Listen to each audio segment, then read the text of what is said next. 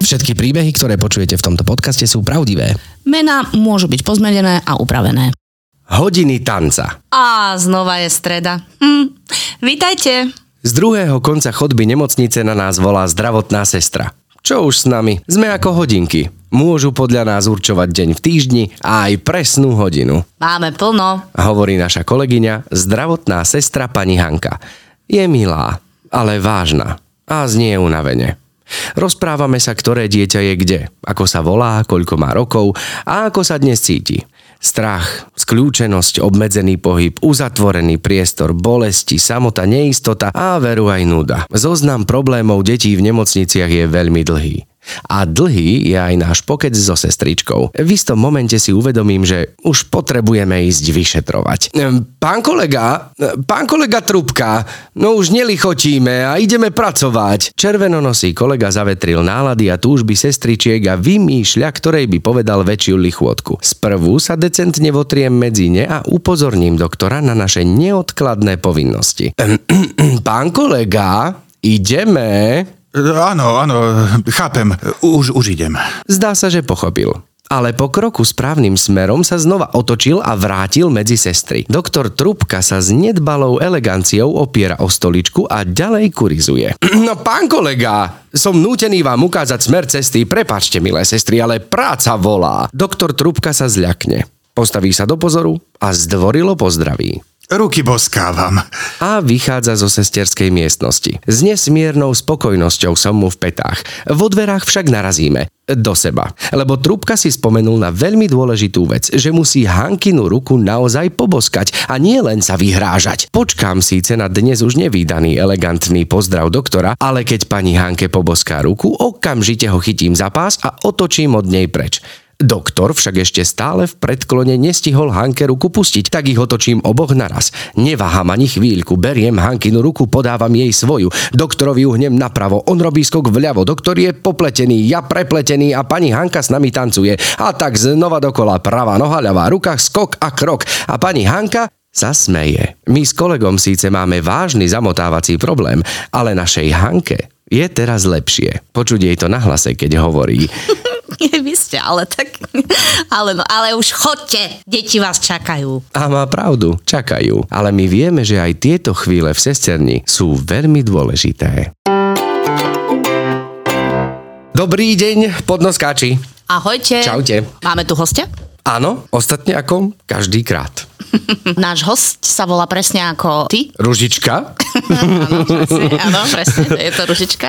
Nie. Náš host sa volá Kubo. Áno. Abraham. Áno. A ja sa veľmi teším na tento rozhovor, lebo ja som taký totálny like na tému, ktorej on sa fakt že dobre vyzná. A obidvom vlastne, ktorým by sme sa mohli venovať. Aj keď sme Hej. začali trošku vajatavo. Vajatavo? Áno. To čo znamená? No to je také, že tak neisto, tak akože rozkývanie, nie? Sme Že... začali rozkývať? No áno, Dobre. nemáš ten pocit? Ja mám ten vôbec. pocit, že ja trošku nemám. sme Kubo, tak akože... pocit, že sme začali rozkývanie?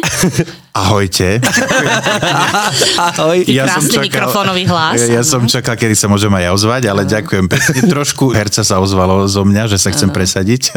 Presad sa, Čaute, jasné. ďakujem pekne za pozvanie. Kupko je, ja som sa pred chvíľou dozvedela, že on je vlastne vyštudovaný herec, ktorý sa tomu samozrejme nevenuje. Venuje. Nie úplne. Dubbingu sa venuje vraj. Občas si zahrám tak sem tam veľmi vajatavo.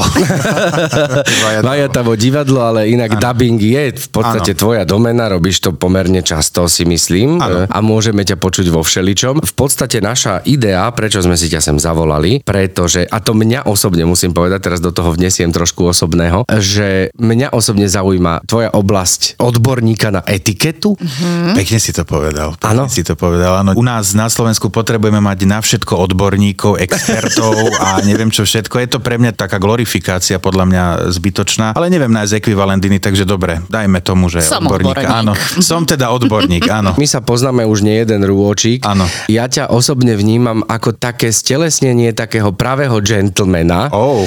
ktorý vlastne ale to povýšil na inú úroveň, že vlastne nejakým spôsobom chtiac nechtiac začal odovzdávať tieto svoje skúsenosti, know know-how aj ďalej ostatným. A okrem toho si mi povedal, že nie je odborník len na etiketu, ale aj na kráľovskú rodinu. Takzvaný royalista. To si Royalista. povedal veľmi krásne. A pri tomto, keď niekto u nás, lebo ja vám poviem takú vec, že u nás, keď sa povie, že odborník na kráľovskú rodinu, tak ako ja sa vás opýtam, podľa vás, kto to je odborník? On ovláda, že čo obedujú, alebo že čo to je odborník na kráľovskú rodinu. Preto to hovorím, že je to také zaujímavé sledovať, že u nás je to také dosť smiešne, keď niekto povie, že odborník na kráľovskú rodinu. Preto som si to tak zašpecifikoval, že skôr komentátor. Komentátor, Komentátor. kráľovskej rodiny v Británii to je bežné a teda aj v zahraničí u nás je to také menej zaužívané. Mne teda, keď povedal, že príde Jakub Abraham, Kupko, a že teda sa venuješ týmto témam, ako je etiketa a kráľovská rodina, tak ja ti poviem pravdu, že moja prvá predstava bola, vieš aká? Že si taký 60-ročný pán.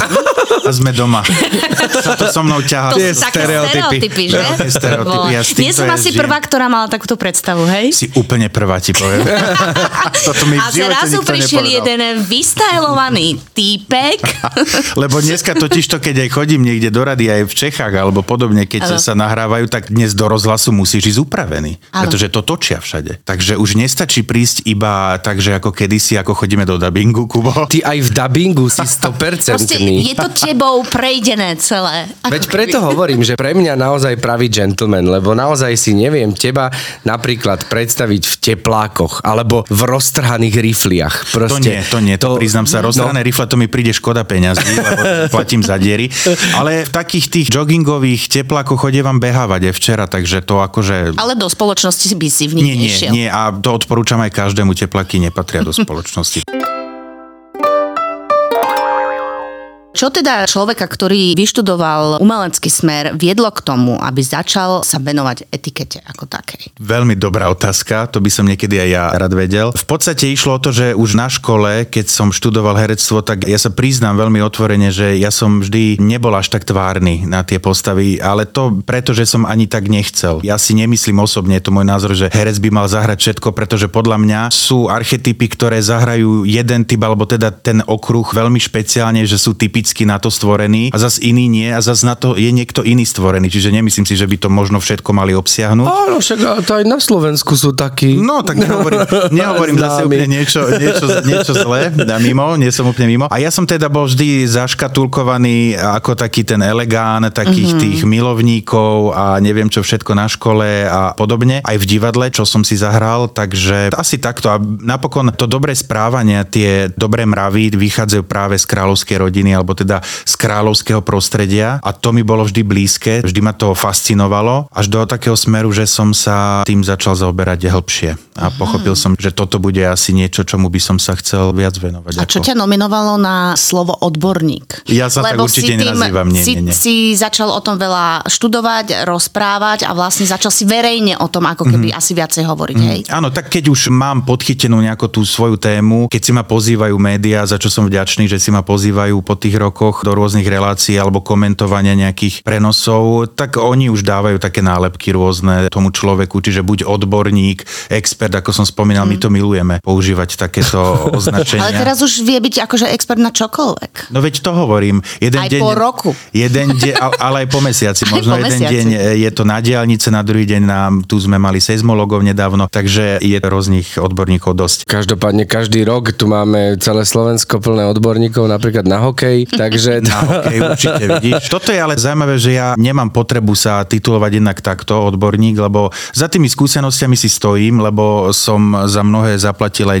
nemalé peniaze, čo sa týka Za kurzov. vzdelanie ako keby. Áno, za vzdelanie a podobne, ale stále nemám potrebu sa takto označovať a neviem, že či vôbec to tak e, bude. Napríklad ja som si robil taký veľmi dobrý pre mňa kurz masterclass u bývalého komorníka kráľa Karola III. a on sa sám tak nenazýva, že by bol odborník, expert na neviem čo. Mhm. My sme sa o tom bavili, že u nás na Slovensku to takto je. On mi hovoril, že nie iba u nás, že to je rozšírené aj ďalej, ale tiež povedal, že má voči tomu taký rešpekt. To znamená, že napríklad, a ja neviem, dám príklad, pani prezidentka potrebuje niekoho ako ty, aby ju treba v tom naučil, ako to funguje, že takýto akože vysoký, ja neviem, Áno, tak pani prezidentka má hlavne svoj tím, je tam tým protokolu, sú tam veľmi šikovní ľudia, jeden je mimochodom aj Náš kolega, náš áno. kolega Francien Bauer, takže ona tam má svojich protokolistov. Protokol je už niečo iné, to je také jasne stanovené pravidlo. Mňa sa aj viacerí pýtali, že prečo som nechcel robiť protokolistu, lebo dobrý protokol je taký, a to mi Francie, ak nás počúvaš, dáš určite za pravdu. Dobrý protokol je taký, keď je neviditeľný. To znamená, že nie je vidno toho človeka, čo to vykonáva, je v pozadí, mm. ktorý koriguje všetky tie kroky toho buď štátnika, alebo koho má na starosti. A ja to asi mám z toho herectva, ja som vždy chcel byť viditeľný a preto sa asi tomu nemôžem moc venovať, no, lebo tam áno. by som vyčnel, ale to nie je dobré. Potrebuješ aj sám seba trošku prezentovať. Mm, nenazval by som to úplne, že chcem sa prezentovať, ale som rád, keď môžem za seba hovoriť a nie cez niekoho hovoriť. Stretol si sa určite už niekedy s takou situáciou, že niekto s tebou, či už na večeri alebo na nejakom neformálnom stretnutí, vlastne porušil hrubo nejaké pravidlo. Podľa pravidlo alebo, sa stalo. Vieš, že stalo sa, a, ak áno, tak dokážeš sa v takom tom neprofesionálnom prostredí, odosobniť? teda, že odosobniť Aha. od toho, že no dobre, nebudem to riešiť, prižmúrim očko, jedno, dve. Toto sú veľmi časté predsudky nás, tých tzv. odborníkov na etiketu, že si ľudia myslia, ale teda ja upravím, neviem ako za ostatných, ale za seba ja pracujem iba za peniaze.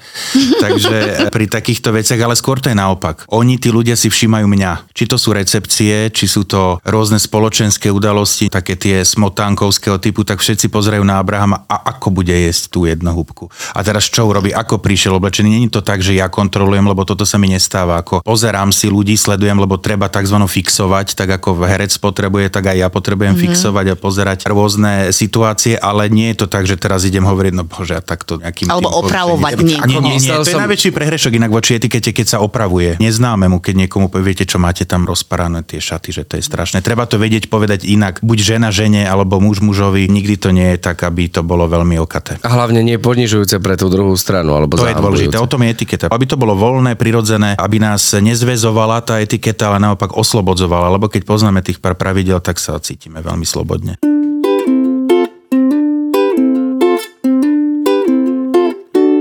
Čo je vlastne etiketa? Mm-hmm. Etiketa je umenie prispôsobiť sa. To je asi veľmi zásadná, jednoduchá poučka, keď to mám povedať tak jednoducho, pretože hovorím často, lebo ja učím aj na vysokej škole etiketu a hovorím aj študentom, že inak, aby si teda nemyslel, že chodí vám spať v smokingu hlavne, že to je etiketa, lebo všetci si myslia, že Abraham má pyžamo, neviem, z 19.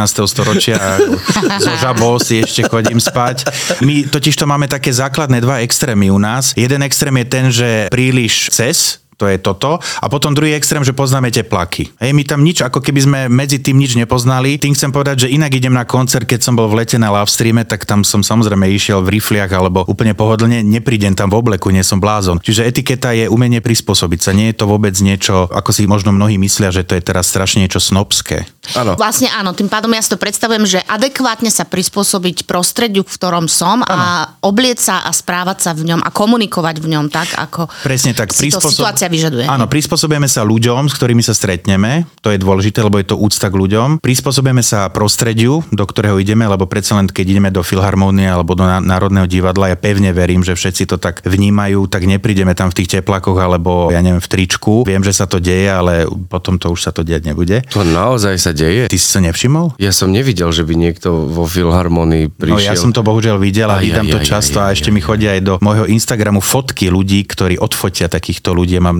každý každý deň plnú schránku na Instagrame, čo sa ma ľudia pýtajú, čiže áno, stáva sa to bohužiaľ, ale teda je to o tom, aby sme vedeli sa prispôsobiť a nejako uctiť si tú druhú stranu, lebo veď nejde o nič také prehnané si myslím, je to také základné ľudské pravidlo. Čo by si odkázal ľuďom napríklad, lebo keď sa povie etiketa, tak si určite veľa ľudí predstaví, že je to až také akože synonymum niečoho stresujúceho alebo zväzujúceho. Čo by si im povedal? No tak ako som povedal, že etiketa nemá zväzovať, ale oslobodzovať a to znamená ja chápem týchto ľudí, ktorí sa tomu nevenujú, nemajú prečo z výkonu povolania alebo do životného nastavenia, ale treba si uvedomiť, že tá etiketa nás sprevádza každodenným životom. Či si kupujem v trafike, ja neviem, noviny, alebo idem niekde do potravín, to je všetko etiketa, ako pozdravím, či odzdravím, či sa usmiem pri tej Či pokladni. vôbec pozdravím. A či vôbec pozdravím, či vôbec odzdravím. Čiže toto je všetko etiketa. To neznamená iba teraz, že ruky boskávam a predkláňam sa, robím pukrlíky, ale to je všetko o dobrých spôsoboch, o tom, aby sme spríjemňovali ten deň a život druhej strane aj sebe.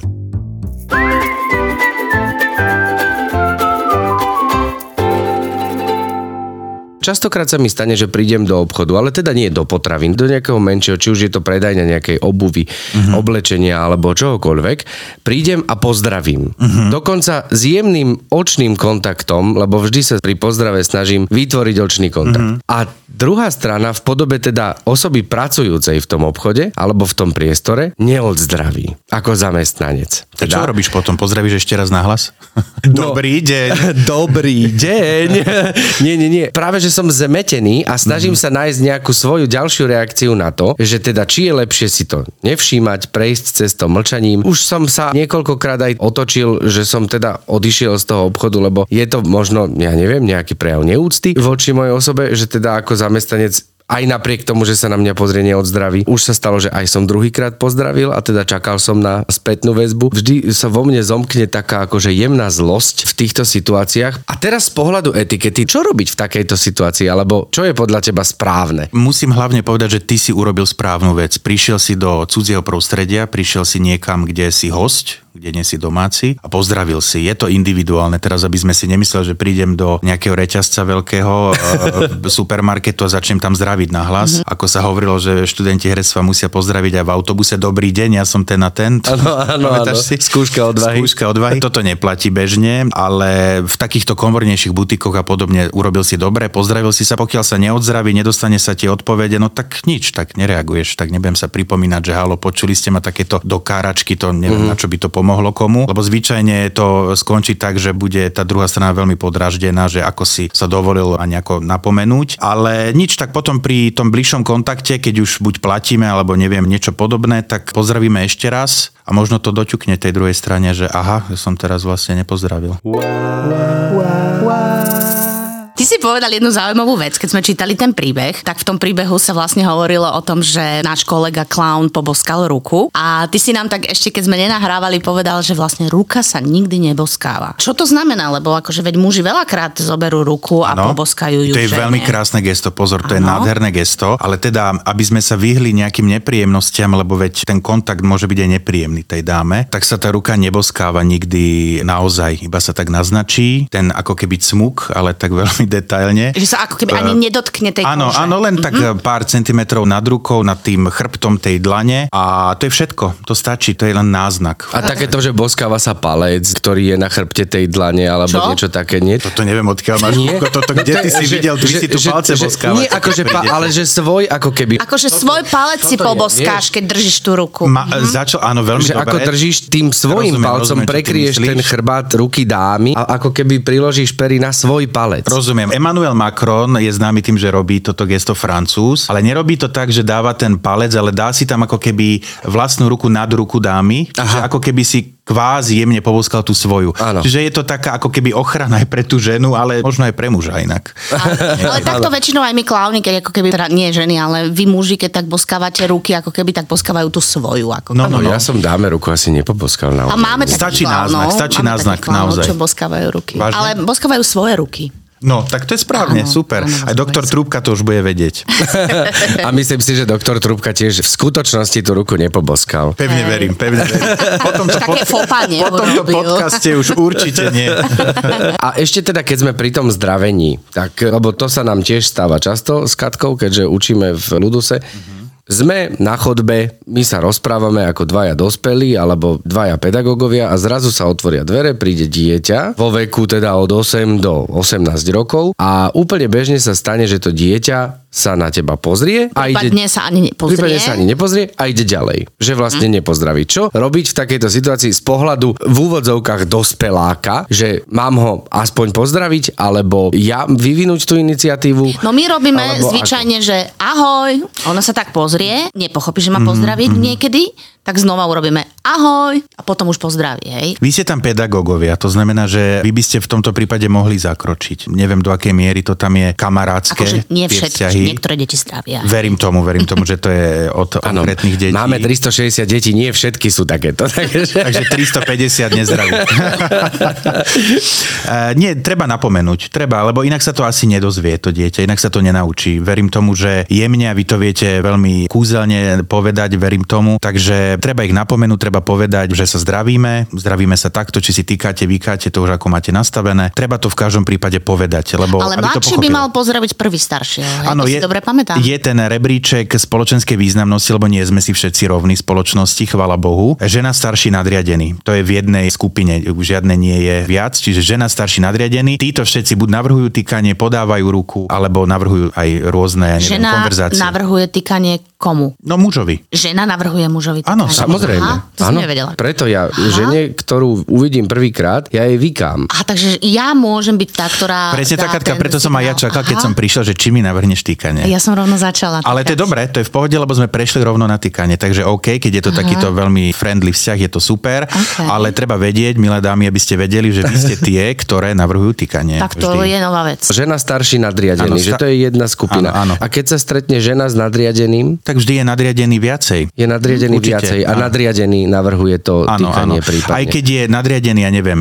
30-ročný a tá podriadená je žena a má, ja neviem, 60, čiže už vidíme ten radikálny rozdiel, je to žena ešte staršia, je to muž mladší, ale je nadriadený. Hej? Čiže on si môže dovoliť z jeho pozície, z toho, že je šéf v tej firme, si môže dovoliť navrhnúť týkanie jeho podriadenej. Aj keď je starší. Aj keď je starší, áno, tak to funguje. Ale musí samozrejme vedieť, či ten vzťah je, lebo ten medzistupeň k tomu týkaniu je veľmi kúzelný, ja to odporúčam, keď niekto chce si ešte nie úplne týkať, ale nevie, čo má robiť, tak oslovanie krstným menom a vykanie. Vierka, prosím vás, podáte. To je Áno, také, to je áno. veľmi medzistupeň k tomu, aby sme si začali týkať a tam cítime z tej druhej strany, že či vlastne bere nám to, že či to nevadí tej druhej strane to oslovenie a keď nevadí, tak až potom môžem navrhnúť. Mám s niekoľkými ľuďmi takýto vzťah a je to Áno, veľmi áno, čarovné. áno. Takéto Vierka, prosím vás? E, dokonca s jedným našim kolegom, Tiborom Ferlajsom. My Ja si podobne. Odjak živa my si vykáme. Aj jasne. A dá sa povedať, že máme kamarátsky vzťah, ale nikdy sme neprešli do toho týkania. Vždy je to o tom, dokonca jeho volajú Tidlo, je to taká jeho akože prezývka, už roky rokúce. A my ako sme si teda vykali, začali vykať, tak ja som mu teda začal hovoriť pán Vidlo, lebo mu vykám predsa, nie?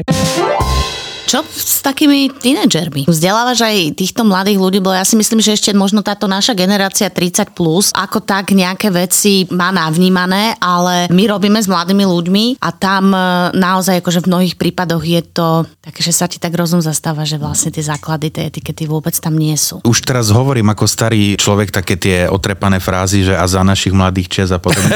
Ale ja inak naozaj musím povedať jednu takú vec, že je Že iná. to, Tá generácia je iná, samozrejme, ako každá nová. Veď to si neklame, ako každá nová. Ale nemyslím si, že my sme boli takí, že sme to možno až tak trošku flákali v tomto. Viac sa to zležerňuje všetko. To súvisí s dobou. Všetko sa viacej zležerňuje, či šatník, či to správanie, všetko chceme strašne priveľmi tak zvoľňovať, aby bolo všetko casual a podobne. Ako som aj vravel, ja učím teda na vysokej škole a to sú 19 a plus, čiže aj títo tínedžeri a tam je záujem z ich strany. Mnohí majú záujem, mnohí už aj poznajú, sledujú, čiže musím povedať, že tam mám pozitívnu odozvu, ale do tých nižších ročníkov zatiaľ nejdem. Si nezabrdol ešte. Mhm. Zatiaľ nejdem. Mám taký kurz stolovania od 15 rokov, kde teda učím aj s jedlom, aby sa vedeli trošku správať aj v hoteloch napríklad, keď idú na recepciu a tie bufetové raňajky a podobne. Tam som mal aj 15 ročných, ale veľmi znova takých na úrovni milých, tak som sa potešil, ale do takých úplne detských vecí zatiaľ nie. To si dobrovoľne nejaký 15-ročný človek mu zaplatí. Nie, nie, s rodičmi. S rodičmi, chodia. tak, Áno, tak, prišli s lebo neviem si rodičmi. predstaviť, že by si 15-ročný tak ale vyhľadal si takýto kurz sám od seba. Sám od seba nie, ale nebolo to tak, že bol tam na silu. To sa ja vždy pýtam, aby nebol na silu, že teraz tam bude prevracať očami mama, čo si mi to kúpila. Skôr to bolo naopak, že to možno viacej bavilo to dieťa ako toho rodiča. Čiže, čiže lebo je to zaujímavé, to není žiadna teraz, že teraz tam sedia, je to interaktívne, oni si naberajú, je to v krásnom bratislavskom hoteli, čiže tam prídu, robia si také predpoludnie a je to veľmi pekné, príjemné.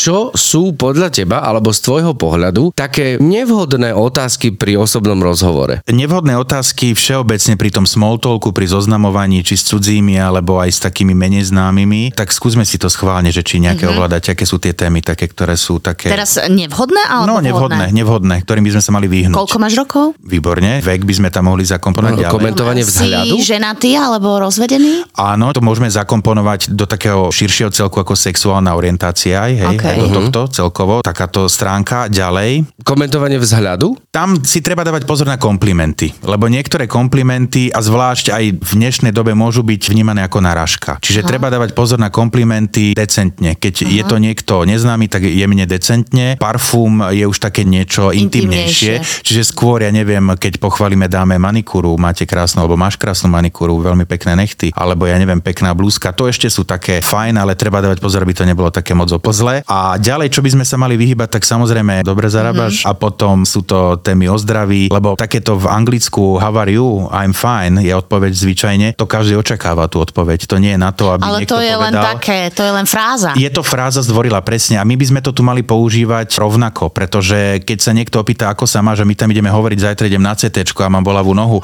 a za, musím ísť ešte na chrbát a neviem čo podobne, to naozaj ako, pardon, nikoho to nezaujíma. Každý má svoj problém. Keď sa bavíme o tých menej známych, hej, keď Áno. sú to kamaráti, tak samozrejme to No jasné. Ne, nemyslím takto. Čiže takéto zdravotné veci a tými osobnými vecami tú druhú stranu zbytočne Vlastne zaťaží. nezaujímajú. Dokonca v Austrálii, keď som bol, tam to zašlo táto fráza ešte ďalej. Tam sa pri stretnutí povedalo how are you? Oni povedali I'm fine, thanks and you. Áno. Ale na to už odpoveď neprišla. Z tej akože druhej strany. Áno, áno, to je bežné a tam treba znova povedať ďakujem aj ja. Áno. A tým to končí. Aj že najhoršia možná odpoveď v takejto zdvorilostnej fráze je not bad, že nie je zle. Neviem, že či to je najhoršia, to som nepočul, ale aby sme to príliš tak akože nechceli nejak okoreniť, lebo uh-huh. nebojme sa v tejto vete, že ide o stereotyp, nebojme sa, nechceme ju nejako vyšperkovať. Je to také dobre, ďakujem, mám sa výborne, mám sa dobre, pretože častokrát to je aj pravda predsa, nie? že majú sa aj horšie ľudia. Áno. Ja by som sa teraz ešte presunul ku kráľovskej rodine. Hm. Ja ťa vnímam tak, že teda nazvem to ako royalista. To je taký oficiálny názov? Mňa sa ľudia pýtajú, že čo to je ten royalista. Ja som rád, že ma tak označuje média, pretože royalista je v podstate monarchista. Ja som presvedčený v tú inštitúciu, som v podstate priaznivcom monarchie, priaznivcom kráľovstva, čiže to je v podstate monarchista alebo royalista, tak toto nazvime. No a teda ty sa tak, akože zas to tak zaškatulkujem, bohužiaľ, ale nemám na to lepšie slovo, špecializuješ na tú kráľovskú rodinu alebo na tú monarchiu Veľkej Británie? No to mi tak príschlo, že sa špecializujem, ale pochopiteľne, lebo ona je najznámejšia. Keď sa povie kráľovná, tak nikomu sa nevybaví Dánska alebo Holandska ešte do minulých dôb. Španielskí E, španielskí panovníci. panovníci, ale teda vybaví sa Alžbeta II alebo teraz Karol III. Čiže je to zakorenené priamo tam, je to kráľovstvo kráľovstiev, je to to najtradičnejšie, aké poznáme. Čiže A najznámejšie. A najznámejšie pochopiteľne aj jazykom, lebo veď angličtinu ovláda už takmer každý, ale tú dánštinu alebo švedštinu asi ťažko. Ja som si všimol, že máš kráľovnú Alžbetu aj na kríte telefónu. Áno, aj tu Máš jej je. fotografiu, áno, takže si naozaj oddaný.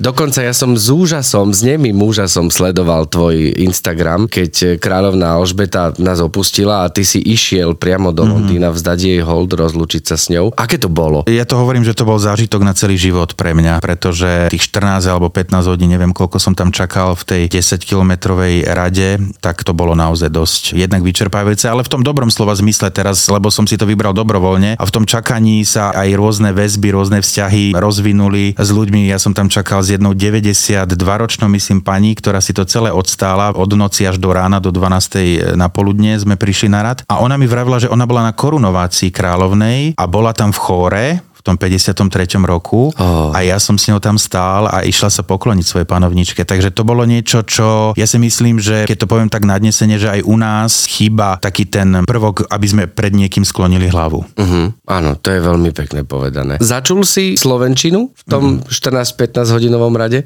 Iba od novinárov, ktorí boli predtým.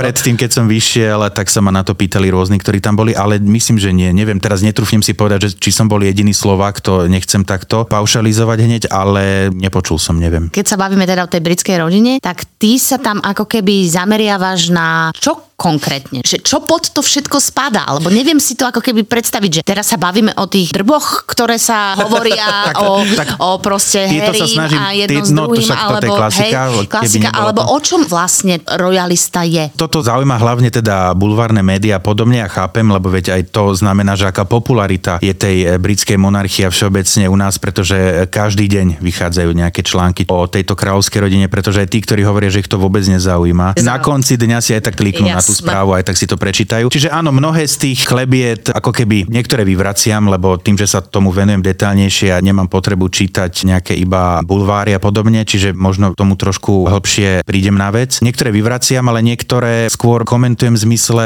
či sú to tie prenosy, hlavne či to bola tá korunovácia, pohreb alebo nejaké významné udalosti. To sú tie komentované prenosy, alebo ukazujem rôzne, ja neviem, zaujímavosti, novinky, alebo aj z histórie nejaké pohľady. Ako som spomínal, z toho vychádza aj tá etiketa, čiže tam vieme nájsť veľmi veľa užitočných vecí, ktoré sa aplikujú, či to je v dress code, tam mm-hmm. napríklad Karol III je najvhodnejšie oblečený mužom na planéte. Tam nikto sa neoblieka vhodnejšie ako král. Čak, ale hovorím... chodí furt istom. E, no to si myslíš ty. To, to si myslíš ty, lebo možno myslíš ten istý, že má stále iba oblek. No. Ale aký má? No pozor, aj to je dôležité, že cez deň máme blečie. Vieš, už je to viem rozoznať, no. lebo tam má rôzne kostýmy, má k tomu povedzme žena, nejakú... tak to máš inak. Má farby, hej, rôzne strihy sú jemne odlišné, už no, no, teraz no. aj trošičku vyzývavejšie, alebo šaty, že už sa to posunulo, samozrejme. Pre teba možno napríklad princezná Tam Kate. to viem rozoznať. Pri princeznej Kate, áno, tá je pre ženy veľmi populárna, pretože tiež je... Taká transeterka trošku. Je, áno, je taká, áno, taká, u nás to nazývame celebrita, ale teda samozrejme, že celebritou nie je. Určuje trendy, to je veľmi dôležité povedať, ale toto všetko zapada do toho, že čomu sa venujem, čiže skôr to je história, ukazujem tam nejaké zaujímavosti.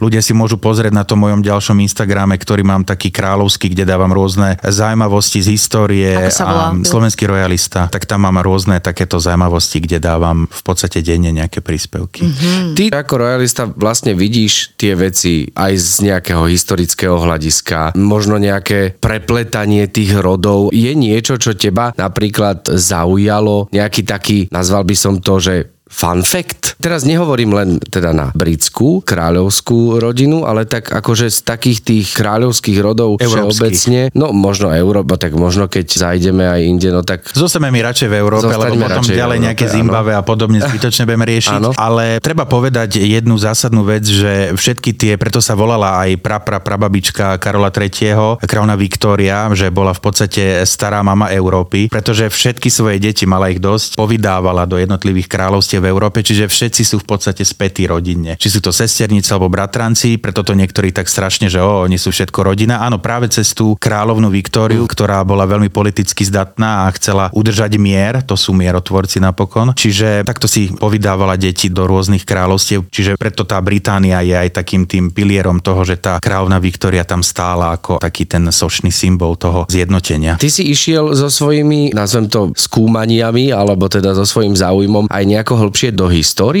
že išiel si napríklad do obdobia Uhorska, napríklad keď bola Bratislava korunovačným mestom mm-hmm. a podobne, že máš tam aj tento aspekt? Mám tam aj tento aspekt, my si totižto tú našu históriu toho Rakúska-Uhorska myslím si, že nie celkom vážime inak. Sme trošku takí, že ani to nevieme a bolo to naše, nebolo to naše, ja to chápem, lebo v podstate bolo aj nebolo. My nie sme Češi, ako to majú oni, že mali České kráľovstvo, oni sa majú k čomu odvolávať, majú tie korene. My sme nemali úplne celkom, ale to Rakúsko-Uhorsko bolo aj našim kráľovstvom a panovníci boli aj naši. Tak by sme to mali vnímať. Čiže áno, bol som nedávno vo Viedni a prešiel som si všetky tie krásne zámky a múzea ešte raz, lebo ja to tam milujem aj tú cisárskú hrobku a všetko, kde bola pochovaná, kde je pochovaná Maria Terezia, čiže to sú také miesta, ktorých dýcha história. Keď tam vidím priamo hrobku, kde jedna z najväčších panovničiek odpočíva v podstate, tak je to taký zázrak malý. Ale ja sa skôr stále venujem tej britskej alebo anglickej, čiže sú to buď ten dávny rod Tudorovcov, z ktorého pochádza ten neslavne slávny VIII